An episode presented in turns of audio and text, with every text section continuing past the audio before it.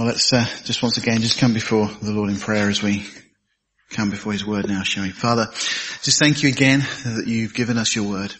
That Lord, you've not left us to just struggle through life, but Lord, you've given us teaching and direction. You've given us counsel, Lord. You've given us a book of wisdom, Lord, to help us on this journey. And so this morning, Lord, just speak a little more to us, we pray, Lord, a little more to our hearts and minds. The Lord, you would help us to understand how we should live this life that you've called us to live, how we should walk by faith and not by sight. Lord, just use this time to strengthen us, we pray. Lord, just take my words now, Lord, and just may your spirit minister to each and every one here, we ask in Jesus' name. Amen. Okay, so we've come in our study through Psalm 119 now, uh, up to verse um, 33. And we're starting to see kind of a pattern develop uh, as we go through. Um, the psalmist, uh, again, probably David, but is, is learning uh, as this study continues, um, and it just seems to be a kind of a, a growing in grace. Uh, and I, I love the the honesty um, that comes out through this because it just speaks to me of, of the lives that we live. You know, there's no pretense here. There's no pretending that everything is fine in my life. Thank you very much. It's a very honest struggling. You know, and we saw last time, my soul cleaves unto the dust. You know, I'm joined to the world, to the things of this world. I don't want to be, and you know that, that kind of plea, and you know, so many of these requests. And we're, we're going to go on in this section, and we see kind of the intensity build, and it's almost as if now the psalmist is right in the heat of the battle.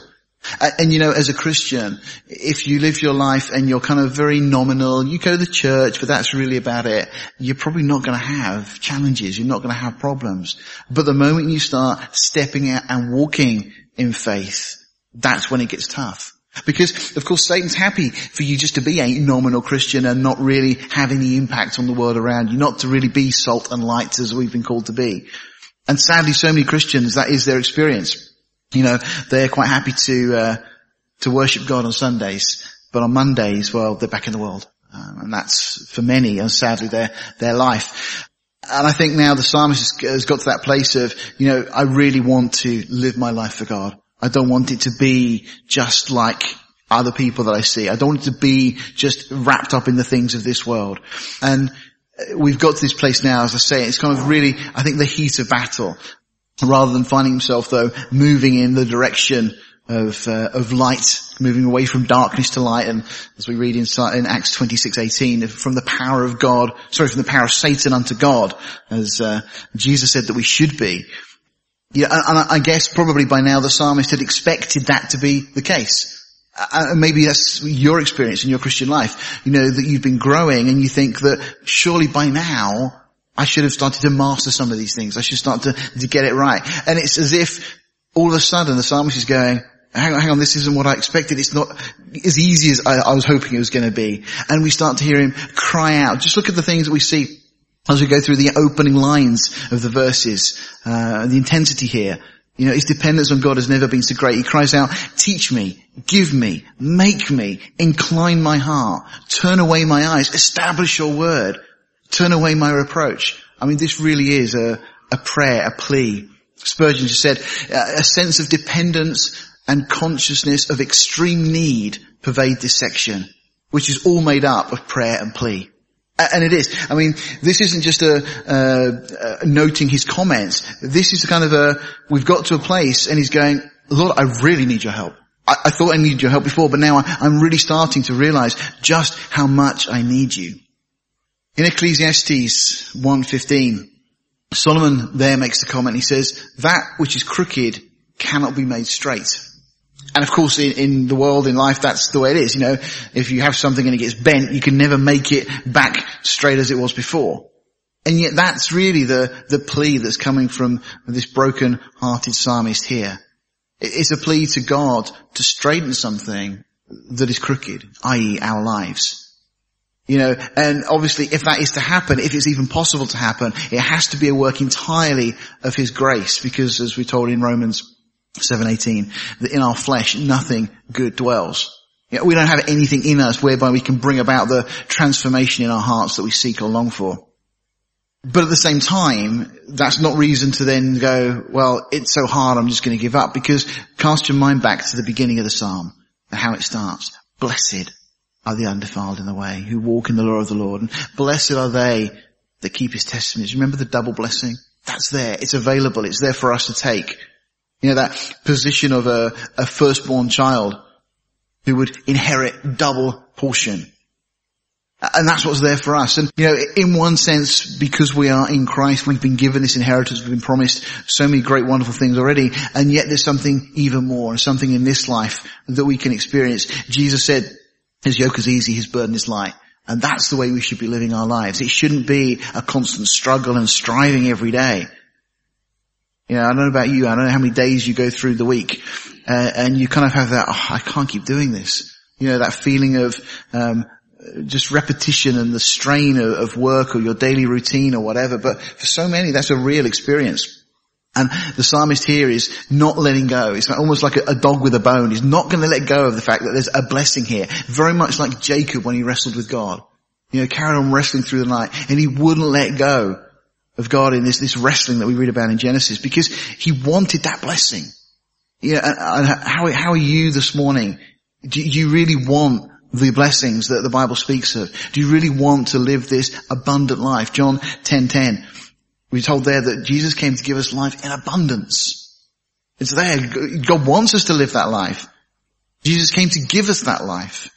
And yet for so many, we, we kind of give up. We, we stop chasing after it because of the way, because of the struggle and so on. But the psalmist is saying, no, I, I'm, I'm not letting go of this. I'm going for this.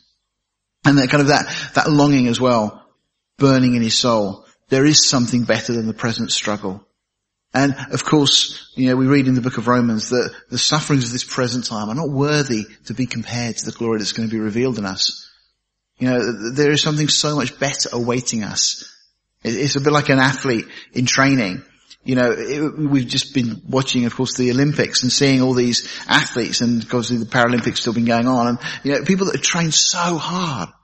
But wouldn't it be foolish if somebody just a week or two before the Olympics gave up and said, oh, it's just too hard, I'm not going to do it anymore. After all that effort, after all that training. Well, for us as Christians, you know, many of us, we've already gone through a lot. But there is so much more. There's reward awaiting us. There's blessings to come. In um, 2 Timothy, let's just turn to that passage. It's helpful to look at it. Uh, 2 Timothy chapter 2. Because there's a challenge here, but also a, a solution to that challenge. And 2 Timothy chapter 2 just starts Paul speaking to Timothy um, and Paul is acting in very much a, a fatherly role to him, instructing him and counseling him in the things of God. He says, Thou therefore, my son, be strong in the grace that is in Christ Jesus, and the things that thou hast heard of me among many witnesses. The same commit thou to faithful men who shall be able to teach others. And then he says, Thou therefore endure hardness as a good soldier of Christ. You know, endure hardships. You're going to face hardships. As a soldier of Christ, you're going to face troubles and stri- trials. And, you know, any soldier in any army can't expect it just to be a breeze. Um, and verse 4 says, no man that wars entangles himself with the affairs of this life. And it makes sense. You know, a soldier's not going to get mixed up in things of the enemy because it's going to compromise his position. And he says, that he may please him who has chosen him to be a soldier. And so on. Now again, just go back to the first verse of that, 2 Timothy 2. Thou therefore, my son, be strong in the grace.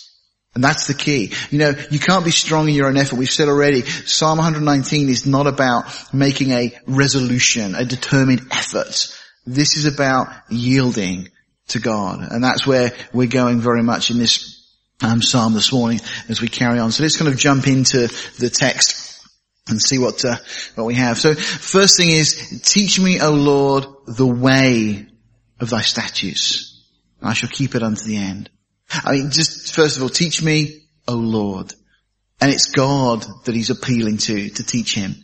Um, you know, if we're to learn spiritual truths, then we need to go to God to learn those things. It's God himself who must teach us. You know, many Christians rely on their pastor, minister, vicar, whoever, to give them little spiritual tidbits, things that will maybe help them. Uh, almost like little motivational quotes. And some people just kind of rely on that. But we read in Philippians 2.12 that we're to work out our own salvation with fear and trembling. You know, it's true and we read, Paul says and uh, Peter echoes and so on, that, you know, there will be a stricter judgment on those who teach because of the responsibility they have in teaching. And yet at the same time, that doesn't remove the moral accountability uh, or the responsibility of the individual. That God will also look at each one of us. And when it comes to that passage that we read about in 1 Corinthians 3, when we get to stand before the judgment seat of Christ, you won't be there judged upon which church you went to. You'll be there based upon your own heart and your own walk with the Lord. And the things in your life that are, you know, wood, hay and stubble, they will get burnt up. But the gold, silver, the precious stones, the things of God, the things where you've sown spiritually, spent your time reading the Bible or praying or fellowshipping or encouraging others or just growing in grace. Those are the things that will bring reward and blessing. So each one of us is responsible. Uh, and the psalmist here making it very clear, he's not going to go to some rabbi, he's not going to go to some scribe or spiritual leader, he's going to God. He says, teach me, O Lord. Uh, it has to be the way that we go to God personally. And you know the wonderful thing about God's word, and, and even this psalm in particular, is if you personally go to God, God will speak to you. And what a privilege. That the God who has made everything cares enough about us to speak to us individually. I just, that just blows me away. Every time I, I study and every time something just pops out of the text at me and it's just like, wow. It's like God just spoke to me. God just gave me that verse. And, you know, uh, so many of these verses I've been going through over recent weeks and I kind of keep going back over. And as I said, I'm trying to memorize the psalm as I'm going through it. Um, and so many of these verses just keep coming back at, at right, the right time, you know, in a particular situation in the day or whatever else. You know, and God will speak to us through His Word. Teach me, O Lord, the way of thy statutes. You know, we, we need to be teachable. Um, in 1 Timothy 3 2, there's a word uh, in the Greek there, uh, didac, uh, didactikos is the, the, Greek word, or something like that. Um, and the, the verse says, the servant of the Lord must be apt to teach. Uh, it doesn't mean that a servant of the Lord should be able to teach others necessarily, although there is an implication of that, and many other passages that alludes to the fact that our lives should be a, a living epistle and so on. But this is saying that we should be teachable. Okay, we should be able to receive instruction. I never forget, uh, the first Bible I ever read through when I was 13 was the Living Bible. And in a sense, actually, it's just a paraphrase. Uh, it's, a, it's a commentary on the Bible as much as anything. Um, but uh, the, the, man that wrote it originally wrote it for his daughter, um, just to help her understand Scripture at a younger age. Um, but I never forget this verse really struck out for me from Proverbs twelve fifteen, and he paraphrases it as this: he says, "A fool thinks he needs no advice, but a wise man listens to others." I, mean, I think that's just good anyway, isn't it? You know that if we think we don't need advice, we don't need counsel, it's not a particularly good place to be. We always need to listen to others. Of course we need to be discerning as to what we take on board. But again, that verse in Timothy, 1 Timothy 3 2, we are to be teachable. We need to be able to receive instruction. Spurgeon says, just moving on, he says, the lesson which is desired is thoroughly practical. The holy man would not only learn the statutes, but the way of them the daily use of them, their tenor, spirit, direction, habit and tendency. So, you know, this is, we're going to see in a moment that this carries on this theme because we've already seen back in verse 12 and 26 where the psalmist says, teach me thy statutes. He's not saying the same thing here. He's saying, teach me the way of thy statutes. It's so, it's not just, I want to learn. It's not just give me head knowledge this has to be something that's life changing. It's got to be something that's practical. And that's exactly what he's asking here. Don't just teach me things that I can store and go, yeah, I understand that, but teach me the how to. You know, loads of books are written on all sorts of subjects of how to. You know, in many ways, I've said already um, that Psalm 119 is the how to of the Christian life. This is how we do it. And there's so many verses of instruction to teach us through this. So now, in fact, uh, sorry, just to conclude, he says, uh, and I shall keep it unto the end. So if, if we're taught of God, taught of His statutes, but taught the way, the how to of the statutes, um, it's going to be something that will, will stay with us. We're not going to forget it. Um, a man by the name of Zachary Mudge back in 1744 made this comment. He said, unto the end. He says, quite through. The Hebrew is to the heel. That's what the Hebrew means, the, the, the, idea behind the words there. He says, the force of the words seems to be quite through from head to foot. So teach me, O Lord, the way of thy statutes, and I shall keep it from head to foot. The whole of me is committed to this, and it's something that will, will stay with me going forward. And so the same idea carries on because then he says, verse 34, give me understanding and I shall keep thy law. I shall observe it with my whole heart. You know, so it's not sufficient for the, the psalmist that he's just taught the way of God's statutes, he wants to understand them too. You know, and for us, we should seek to understand the reason for God's statutes, to understand God's heart in a sense in giving us such a gracious law. There's nothing in God's law anywhere or in His word that's meaningless or trivial. Everything God's given is for a purpose. A lot of people sometimes get quite hung up about things that are in the law. And of course, the law doesn't directly apply to us as Christians. The law was given to be a schoolmaster to lead us to Christ. And there's lots of laws about food, dietary laws, and all sorts of other things. Um, and of course, we find in the book of Acts that Peter is given this instruction when he's told to, to go up to, to Joppa to the men there and to present the gospel to these Gentiles, that there's nothing unclean of itself uh, in that sense. Now, of course, it's a spiritual lesson, but Peter sees this vision of the sheet coming down and so on, and the Lord says to him, "Go and basically kill and eat, have what you want." And Peter kind of objects and says, "But Lord, it will defile me." And, and the Lord addresses the question effectively that you know. People then still struggle with some of those ideas, but why did God give those laws? Well, because they're good practical common sense. If you look at the food that God says we're not to eat, or the Jews were not to eat, is because the, the creatures that they were told not to eat are typically scavengers. Both those that live in the oceans and on the land. And, and they go around just eating anything. And they typically will have far more parasites within their bodies than things that are cloven hooved and chew the cud. And so like, you know, sheep, cows and so on. Um, the meat, the quality of the meat, uh, will be much better for us. So, it's not that we can't have bacon sarnies. Praise God for that. But the reality is that actually, and today it's probably slightly different because of course pigs are actually bred for food. Um, but back in the day and at the time scripture was written, pigs were just scavengers. And to eat bacon was likely to end you with all sorts of difficult, or different ailments and problems. Even today, there's still questions asked about, you know, the, the, different types of meat that we eat and how good certain things are for us. But the point I'm making is, everything God has given us is for a reason. God doesn't put a single law there that's just uh, because or for the sake of it. You know, everything is there for us. So, understanding, of course, then that, that everything God has given. 2 Timothy 3.16, uh, we're told there that um, every word of God is breathed. Uh, every, every word in Scripture is God breathed. And it's to give us everything we need. I love the way the, the King James translates it. It says thoroughly furnished. I just like the picture that paints in my mind. You know, you think of a property that's thoroughly furnished. It's got everything it needs. You can just move in and start living. Well, that's the way our lives should be, that we have everything we need. We're, we're equipped, we're ready to go. So if therefore we're not only taught, but also granted understanding to know the why as well as the how, we're going to be taking our first steps in the walk of faith, and I think that's where we need to be getting to.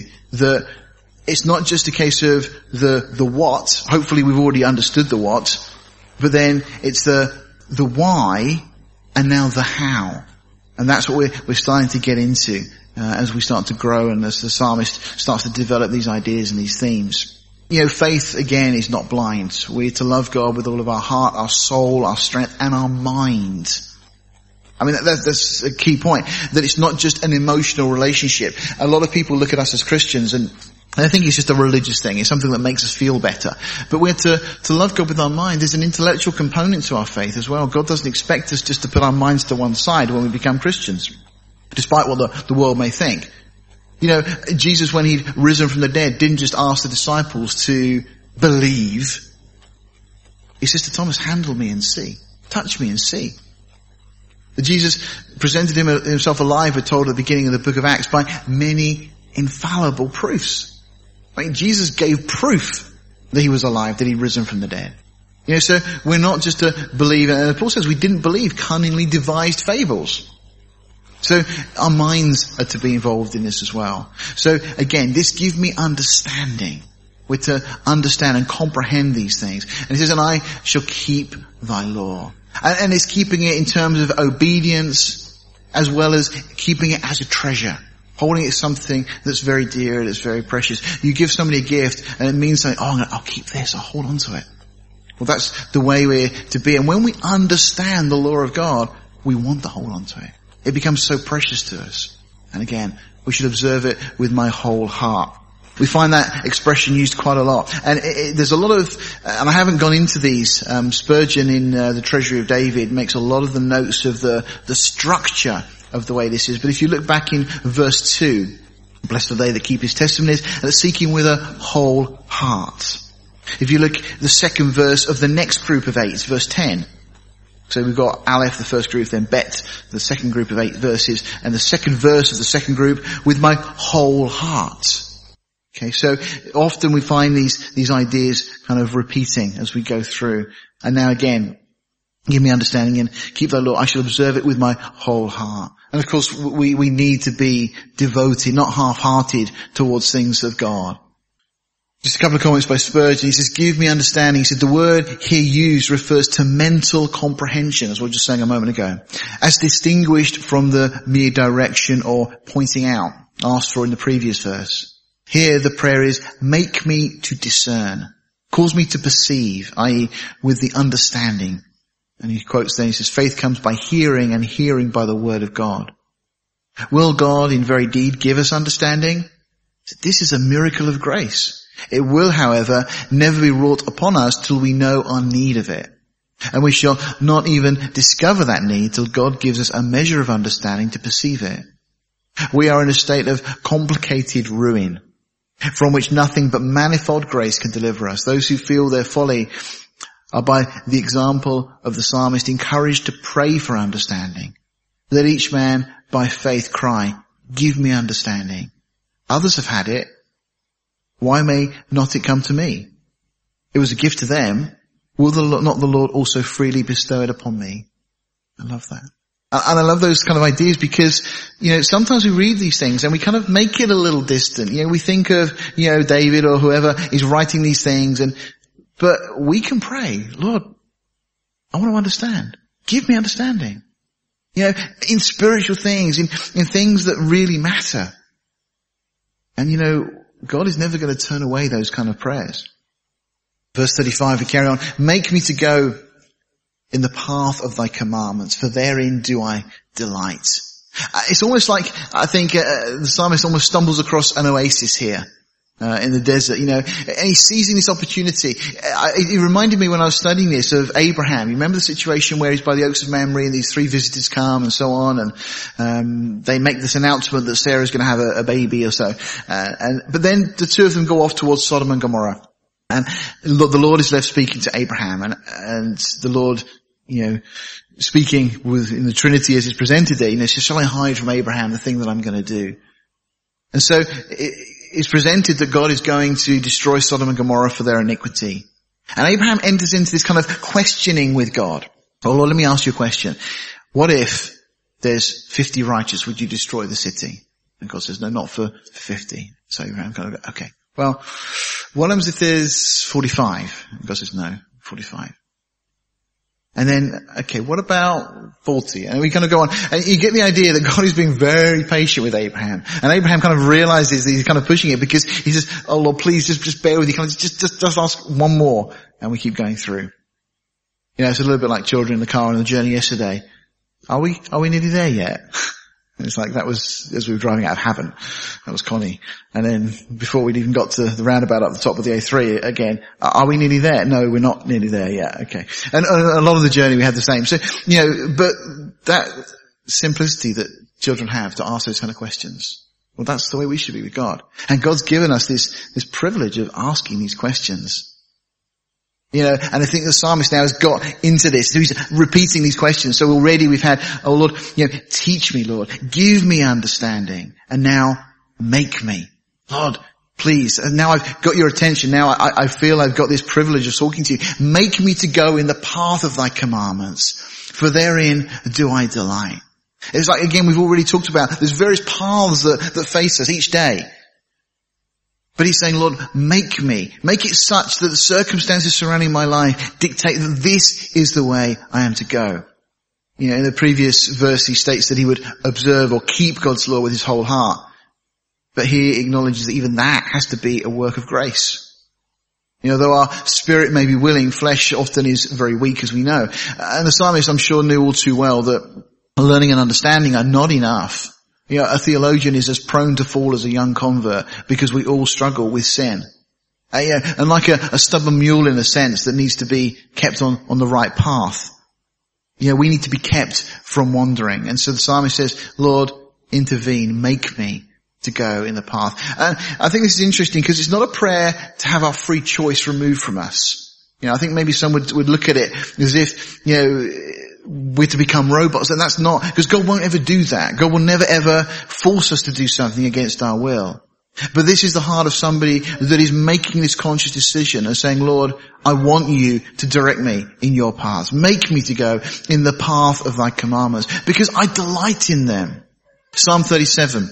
We read there, delight yourself in the Lord and he shall give you the desires of your heart. And the psalmist clearly here has delighted himself in God. He loves God. He says, for I delight in you, I delight in your commandments. And so please Lord, give me the right desires. It's the same idea. Put within me the desires that you want me to have. It's a little comment from Spurgeon which I liked. He said, thou hast made me to know, now make me to go. You know, it's one thing knowing it, now Lord, as I kind of step out, you know, and, and this is it, isn't it? Because it's not just Sunday when we're in church, it's Monday when we, we go to work. You know, it's when we're, we're standing on the platform or when we're driving to, to the office or when we're taking the children to school or going about our, our daily routine, going to the shops, whatever we, we find ourselves doing. You know, it's even then, it's learning to walk by faith. Paul said this, he said, to will is present with me, but how to perform that which is good I find not. I mean, just making it very obvious and Paul being very honest as well. You know, that desire is there. You know, uh, just as we read there, you know, make me to go in the path thy commandments, for therein do I delight. This, this is the one I want, but I don't have the power to do it in and of myself. So everything about this psalm is an appeal to the grace of God. You know, we need God in a sense to um, set the course and control the rudder of our lives and not let us turn from one side or the other. There's a, line from a song some years ago that I, I loved. It just, it says, yet I know no other savior. He has given me no other call. I can serve no other master. You know, and I just, that years ago spoke to me. It's, it's really what Peter said. You know, to the Lord, to whom shall we go? You know, you have the words of eternal life. You know, we know enough wherever we are in our walk as Christians to know that God's way is the right way, that Jesus is the one we should follow. You know, he's given us no other call. We, haven't got any other options presented. And so Lord was saying, even then, narrow everything down, remove every other choice, make me to go in the path of your commandments because Lord, I really delight in them. On to verse 36. Incline my heart to, them, to thy testimonies and not to covetousness. You know, I love that, again, the way it's worded, that incline my heart. You gotta bend it towards it. It's like that idea that you can, that which is crooked be made straight. Well, Lord, my heart has been bent away from you. And one of the, the commentators, um, who was just talking about this particular verse, said, you know, our heart will be inclined one way or another. It will either be inclined towards God's testimonies, towards things of God, or it will be inclined to the things of the world. But the, the point is that if it's inclined to one or the other, it will be inclined away from the opposite. So if our heart is inclined unto God's testimonies, naturally it will be inclined away from the things of the world. And that's the prayer. Now, look at the second part of the verse, and not to covetousness. Yeah, isn't covetousness the greatest sin? If we were to think about it. Didn't the I want lead to the I will? I mean, think of Satan. Think of his fall. Wasn't it his desire to want this earth, to want to be like God, like Adam had been created? Adam had been created in the likeness of God. And we read in Isaiah 14 that Satan wanted to be like God. He wanted to be like Adam was, wanted to have rule and dominion. Just as we've said many a time, that, that wonderful model in a sense that we're given in the book of Esther of Haman. You know, as God's creating the earth and Satan's looking and it's just like Haman when he goes before the king and the king's saying, you know, well, I want to honor somebody. I want to publicly lift them up and exalt them. And Haman, of course, says to himself, well, who would the king want to honor more than me? Come on, it's, it's me. You know, and, and, Satan, as God's creating this wonderful world, and we're told in Job that the, all the, the, the stars, they sang, the angels rejoiced. And it says all the angels. Satan was amongst them. He was one of those ones praising. And then God creates Adam and gives the world to Adam. You know, it, it, it was that I want that led then to the I will. You know, and in Isaiah we have those five I will statements of Satan in his rebellion. You know, and isn't it you're wanting something you don't have or can't have? The single greatest cause of spiritual failure in your life? Isn't every temptation predicated by covetousness? If we would stop and think it through. You know, just go back to the Garden of Eden. Wasn't it Eve's coveting a knowledge that the serpent told her she didn't yet have? Coupled with the fleshly lust for a fruit that she'd been forgiven.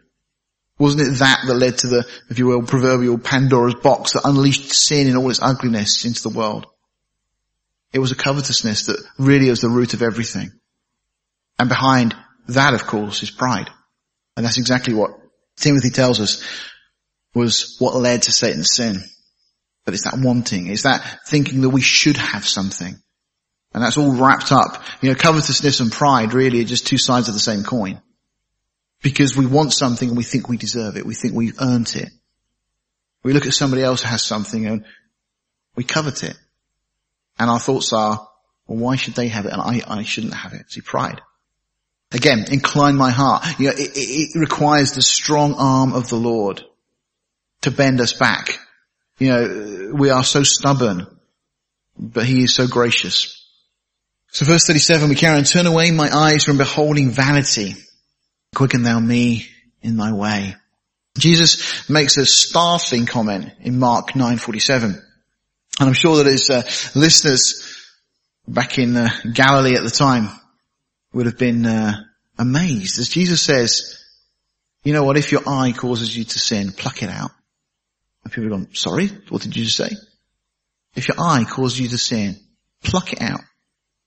Of course, Jesus wasn't condoning some sort of self-abuse. What he's simply saying is, get it in context. Think of the reality of the problem you face if you allow your eyes to dictate your path. I mean, he, he clearly said that the danger is you can end up on a path to hell. Of course, for us as Christians, that's not the issue. We've been saved, we've been guaranteed our eternity, our salvation. But for so many in the world, it's their eyes that lead them into all sorts of problems. Solomon in uh, Ecclesiastes 1.8 says, the eye is not satisfied with seeing, nor the ear filled with hearing. You know, you're never going to see enough to satisfy the flesh. Whatever it is you look at, whatever it is you, you want to see. You know, you're never going to come to a place where the flesh has had enough. It will always crave more. And it's so often the case, isn't it, that temptation enters through the windows of the soul, which is the eyes. You know, the eye is very dangerous. And, you know, it's interesting because it's following on from the, the previous verse. You know, it's directly connected to covetousness.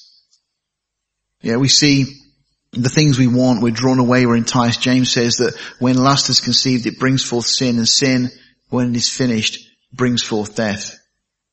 So again, just verse 37, turn away my eyes from beholding vanity. You know, it's that covetousness, it's those things that maybe we would look and we'd want. It's interesting actually, the idea that's here, um, of vanity. Uh, the Hebrew word is very instructive. It's a it's, word is shav, um, but it means desolating, moral ruin, deceptive. So really what the, the prayer is, turn my ways away from beholding things that will bring desolation in my life, bring moral ruin, things that are deceptive. You know, uh, who of us doesn't know the danger that can be presented by the things we allow our eyes to see? And actually the, the real problem is not just what the eye sees. The eye is just there as, as a, an organ to pass information. It's what we do with that information. It's when it hits the mind. And it's when those images and things that we see that we then covet or lust after burn into our brains and our minds and our thinking. You know, the, the danger is if we leave it unchecked, it gets burnt into our soul. And, and the danger there is that we can come to that place as we read, Paul again speaks of that, coming to a place where our conscience can become seared. So no longer do we become offended by things that really are quite abhorrent. I remember reading some years ago, just stats, and I haven't got the numbers to hand, but how Satan has manipulated and twisted the world. And even with the likes of TV, and most of us, you know, we probably watch programs that we think are totally innocent, not really a problem. And yet, it was, this, this comment was talking about by the time a child, a child is just 10 years old, because of TV, because of news, because of programs, they would have seen thousands of people shot and killed. They'd have seen thousands of examples of immorality, all starting to impact their lives. And we're talking about things that are not on sordid programs or whatever. We're just talking about stuff that's just readily available TV that they get to see and watch. Comments and things that go on in the news or whatever else. You know, how Satan is influencing young minds and young lives. Again, Paul says this, he says that they that are Christ have crucified the flesh with the affections and lusts. You know, that, that's the way we should be, that, those passions that stir us, they should be put away. You know, we're specifically told we're to walk by faith and not by sight.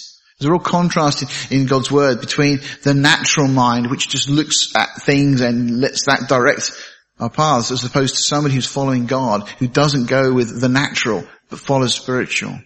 You know, Hebrews 12:2, we're familiar, I'm sure, but says that we should be looking unto Jesus, the author and the finisher of our faith.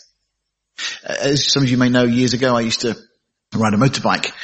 And one of the things that you kind of get taught um, as you're riding a motorbike, particularly if you're going around a bend, you don't just look at the road immediately in front of you.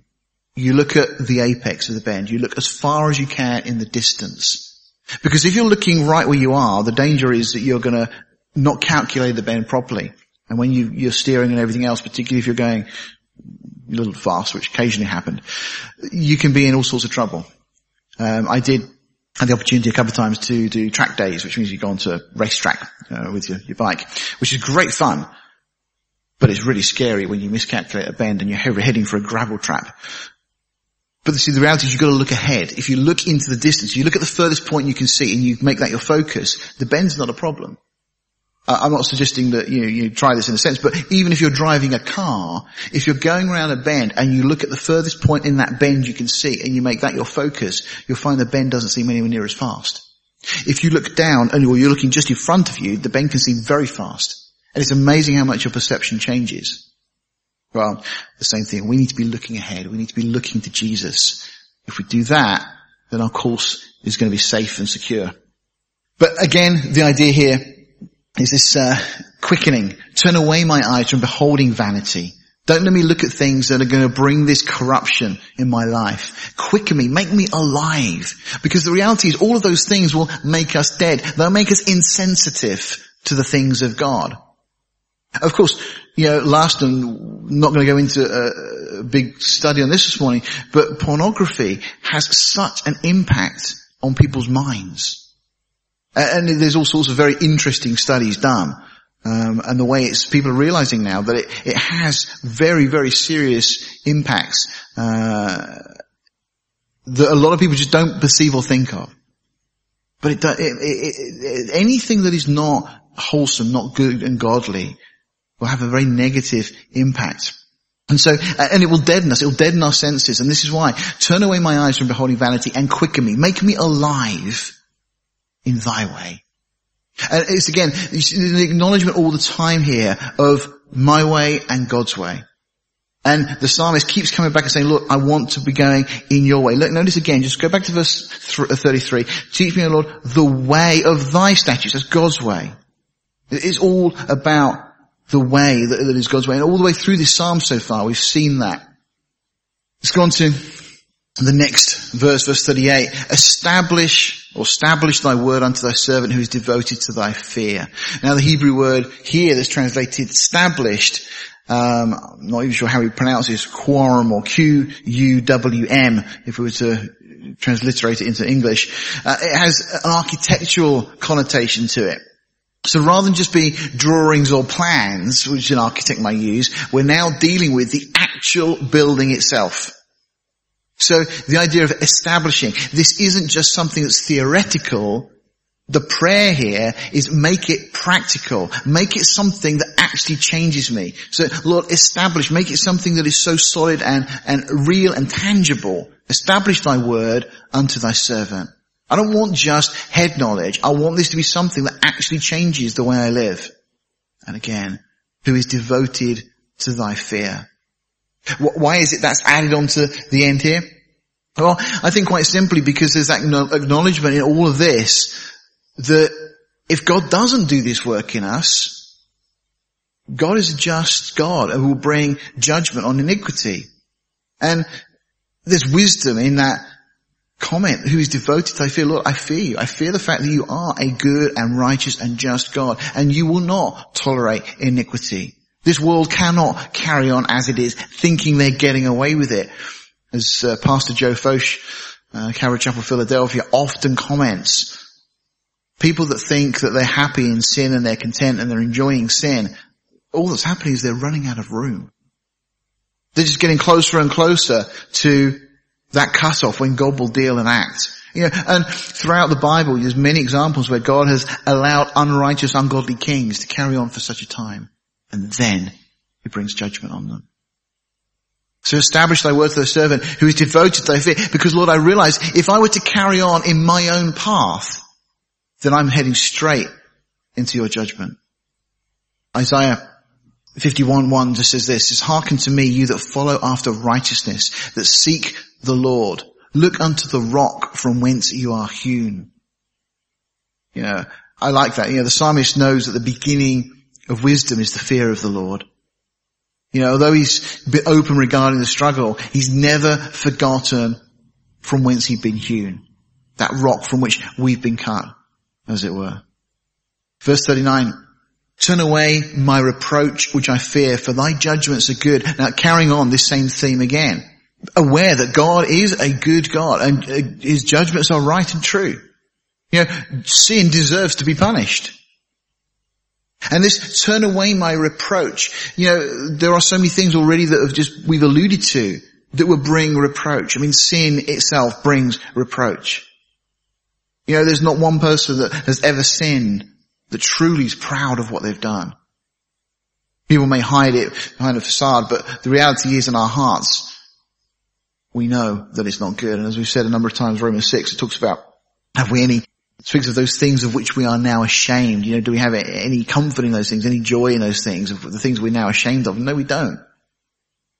So it's turning away my approach. The things that I've seen or been involved in in the past that, that I want to put away, I don't want them to be part of my life. Either before I became a Christian or things that sadly have I've experienced or allowed into my life since I've been a Christian. Lord, I want that all to be put away. And I fear it, but there's two reasons why I think that, there's a fear attached to that. It's because we don't want to be exposed. Because of the reproach. I mean, we said before, but if you can imagine this morning, we put up a screen here uh, and, and we play back details of your life.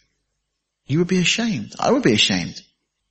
You know, and as I said before, you know, that, that would be in a company of like-minded sinners. We're all as bad as each other. How would it be if that were played back before God? Well, this is why the, the miracle of the, the gospel is just that our sin is washed clean by the blood of Jesus. And there's this, this plea, turn away my approach, Lord, take it away. Because I fear it because of the, the humility. But there's a second part of that. And that is that acknowledgement that if others were to find out, what would they think of my God?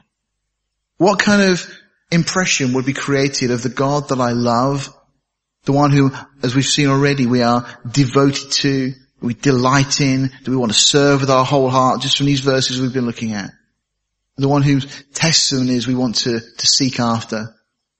What would others think of that God if they were to see that reproach come upon us for the things we've allowed in our lives. And it's been said before that the single greatest cause of atheism in the world is Christians that profess to love God with their mouths and deny it with their lifestyle.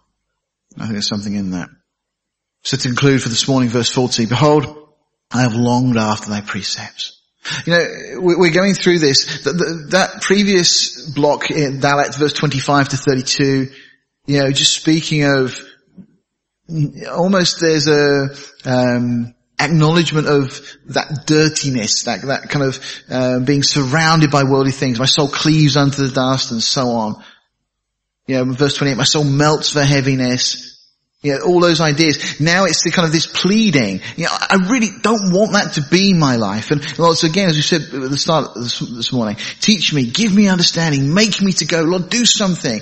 Because I need you to do a work in my life that I cannot do on my own. But as we go on, just verse 38, there's kind of a, uh, kind of a, slightly, a turn there. Establish thy word unto the servants. Lord, let me, let me stand in you and let your word become real to me. Turn away from your approach. Don't even let it become an issue anymore. Because Lord, I have longed after thy precepts. I hope this morning you can say that, that you've longed after God's precepts. You know, the things that we find in the word of God, I hope they excite you. I hope they stir your heart. And I hope you find yourself longing after them. Just as on a hot day you would long for a glass of cold water.